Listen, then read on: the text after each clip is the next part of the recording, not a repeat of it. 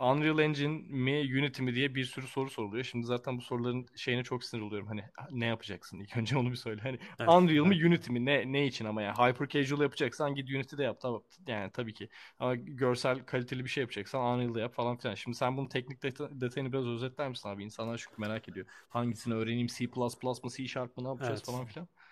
Evet, e, yani çok şey bir konu zaten. Yani YouTube'da aslında ben de bununla ilgili video çekmiş bir insan olarak hani çok old böyle artık yeter denilen bir konu ama yine de senin hatırına paylaşayım diyorum. e, genel olarak şöyle, e, gerçekten şunu söyleyebilirim. Ben Unity'de kullandım, Unreal Engine'de kullandım. Hatta ben Unity'den Unreal Engine'e geçtim. Şimdi ilk başta hiç e, sıfırdan game developer başlıyorsan kesinlikle Unity'den başlamanı tavsiye ederim. Neden ederim? Çünkü daha basit. Game development cycle'ın daha iyi anlamaya yardımcı oluyor. Ama e, senin de dediğin gibi Unity'de birazdan mobil oyun tarafında hani daha güçlü, kesinlikle güçlü. Bu zaten hani tartışılamaz bir şey. Hani mobil oyun tarafında Unity'yi kesinlikle tavsiye ederim. Ama şimdi işin içine V R ve A R girdiği zaman ki günümüzde bu konuda da çok iyi, asla kötü. Zaten ikisi de kötü değil. E, sıkıntı, gördüğüm sıkıntı şu oldu. Şimdi Unity'de öncelikle çok fazla pipeline var. Şey, rendering pipeline'lar var. Çok fazla. Hani high definition var, işte universal var, işte o var, bu var. Hı hı. Hani ve hı hı. bu projeyi devam ettirme konusunda cidden çok zorluyor. Yani sürekli ve bunlar da bu pipeline'lar da kendi içinde bir e, versiyon kontrolü var ve sürekli güncelleniyor. Hı hı. Dolayısıyla böyle projen böyle iki ay bakma, iki ay sonra böyle sürekli her yerde bir hata çıkabilir projende. evet. e, mobil uygulamada öyle olmuyor. Yani mobil hani mobil çünkü hani belli bir şeyin var zaten. Targetin belli. Mobil ve hyper casual yapıyorsan hani zaten çok zorlamıyorsun. Ee, diğer tarafta da yani bu pipeline konusunda böyle bir sıkıntı var. Sü- sürekli değişiyor. Yani sürekli gelişiyor evet ama sürekli değiştiği için de e, stabil bir şekilde çalışamıyorsun. Ve proje yani, bir yerden sonra karman çorman oluyor değil mi? Evet. Kadar? Evet çok fazla yani çünkü zaten Unity'de zaten şey var hani çok fazla asset kullanman gerekiyor. Assetsiz işini çözmek çok zor. Çünkü şey e, yaptığın proje zaten yani mutlaka bir değeri olacak ve bu değeri olduğu zaman çok basit proje yapamıyorsun. Bir küp oynatamıyorsun orada. Hani tamam küp oynatmak için bir asete gerek yok ama gerçekten çok e, çok e, nasıl desem mesela burayı keselim. e, aset konusuna girecektim de. E, şöyle anlatayım. Şimdi Unity bence benim gözümde boş bir sayfa ve boş sayfa olduğu için de istediğin her şeyi çizebilirsin. Her şey izin verir. Unity gerçekten her şey izin verir. Öyle custom bir game engine. Ama sen çok tecrübeli değilsen e, o çizdiğin şey çok karmaşık hale gelebilir. Yani ya da bir şey diyeyim bir bina inşa ediyorsun. Hani o bina çökebilir. Hani onun üzerine ettiğin şey. Dolayısıyla da bir asset kullanıyorsun. Hani bunu assetle çözüyorsun. Belli assetler var bununla ilgili. Hani sen de biliyorsun asset bayağı kullandın sen de kendi V R oyunlarında. E, şimdi o assette de şey oluyor. Sen kendini böyle third party bir e, publisher'ın eline atıyorsun. Yani o adam güncellerse günceller güzel olur. Güncellemese sıkıntı olur. Ya da bu adam Unity'nin e, başka güncellemelerine göre sürekli güncelleme atamayabilir. Hani her türlü e, kendin kontrol etmen gerekiyor ve gerçekten böyle bir spagettiye dönüyor. Hı hı. E, son olarak da e, input sistemi. Unity'de şöyle bir sıkıntıda karşı, sıkıntıyla karşılaştım. E, şimdi e, V R tarafında input çok önemli. Çünkü bir, birden fazla headset var. Hani H T C Vive var, işte Microsoft'un var, Valve'in var. Evet hepsi çok fazla var ve sen onlara göre yani input burada çok önemli hale geliyor. Yani senin bir yaptığın bir projenin başka headsetlerle çalışması çok şey önemli yani. Hani birden Hı-hı. fazla gelişim yapamazsın. Ama şimdi bu durumdan dolayı eski input sistemi çok karışık olduğu için e, geçen sene tam iki bin on dokuz sonuydu galiba.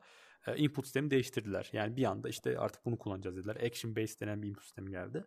Ve o ortalığı çok karıştırdı. Yani ben kendim içerik üreticisiyim Unity'de. Ee, yani kurslarım her şey dağıldı. Çünkü hani t- direkt böyle input sistemi değişti. Ve çok garip bir şekilde Unreal'ın input sistemine çok yakın bir şey çıkardılar. Action based. Hı hı. Yani Unity tarafında böyle sıkıntılar var. Ama e, yine de ilk başta yeni başlıyorsan gerçekten çok kolay bir şekilde tutorial bulabileceğin, anlayabileceğin bir sistemleri var. Ee, Unreal tarafına bahsedeyim mi? Yoksa şey diyeyim mi? Direkt Unreal winner de, demeyeyim de. Unreal'ın ne güzelliği var mesela? Bütün bu Unity'nin bu saçmalıklarının yanı sıra Unreal'ın ne ee, var? Unreal'da da öncelikle tabii ki e, triple A oyunlarda tabii ki render anlamında hani çok çok kaliteli, Hı-hı. çok gerçekçi ve performanslı ürünler çıkarabiliyorsun. Ee, ama benim Unreal'la ilgili en çok sevdiğim şey, kişisel olarak konuşuyorum. Eee stability, stabilite olması. Yani beş sene önceki tutorial hala çalışıyor. Yani arka planda o Blueprint sistemi sayesinde e, ve input sistemleri çok oturduğu için V R tarafında gerçekten çok e, stabil bir şekilde gidebiliyorsun. E, bu bayağı iyi. Zaten Unreal beşten hiç bahsetmiyorum. Yani o ayrı bir konu zaten. Unreal beşten bahsetmeyeyim hiç. Ama genel olarak şu an Unreal'da ya ben Unreal'a geçtikten sonra o şeyi rahatladım yani. Hani stabiliteyi gördüm ve artık biliyorum yani tamam. Ee, işte input alacağım. Yani her şey böyle çok oturdu. Ve böyle olunca ne oluyor? Ben artık kendi yaratacağım değere odaklanabiliyorum. Peki Unreal'ın içindeki Blueprint muhabbeti. Şimdi birisi C plus plus hiç öğrenmeden sadece Blueprint kullanarak nereye kadar gelebilir bir oyun yapımında? Ee, yani bir noktada soru. C plus plus öğrenmek zorunda mı? Yoksa hiç öğrenmeden sadece Blueprint'lerle bir oyun bitirebilir mi mesela?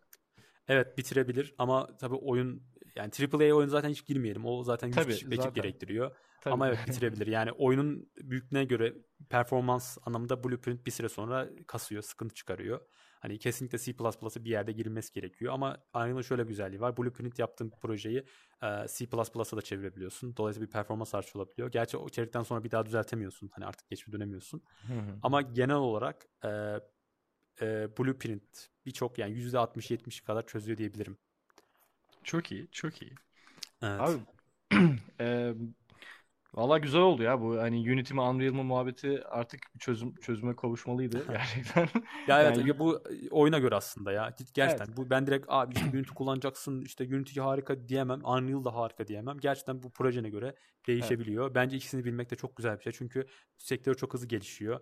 Yani şu an mesela biz bir E, diyelim ki N F T'lerini görebildiği bir uygulama yapsak. Hani zaten her yerde var bunlardan. Hani bunu mesela Unity'le yapmak daha mantıklı olabilir. Neden? Çünkü basit bir şey yapacağım. İşte browser'da çalışacak. Hı hı. Çok kasmayacağım. Şey çok kasmayacağım. Gerçekçilik çok kasmayacağım. Hı hı. E, çok fazla input olayına da girmeyeceğim. W A S D ile götürecek. Ya da direkt mobile alacağım. Direkt Unity ile uğraşırım.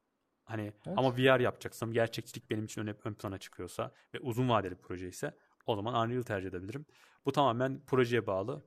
Ee, yeni, ama dedim yeni başlayan insanlara ilk başta Unity öneririm ben. Güzel, güzel. Güzel bir açıklama oldu abi. Peki şimdi eyvallah. Tamamen rastgele bir e, konuyla devam ediyorum abi podcast'te. E, okay. Biliyorsun ki kripto piyasası çöktü.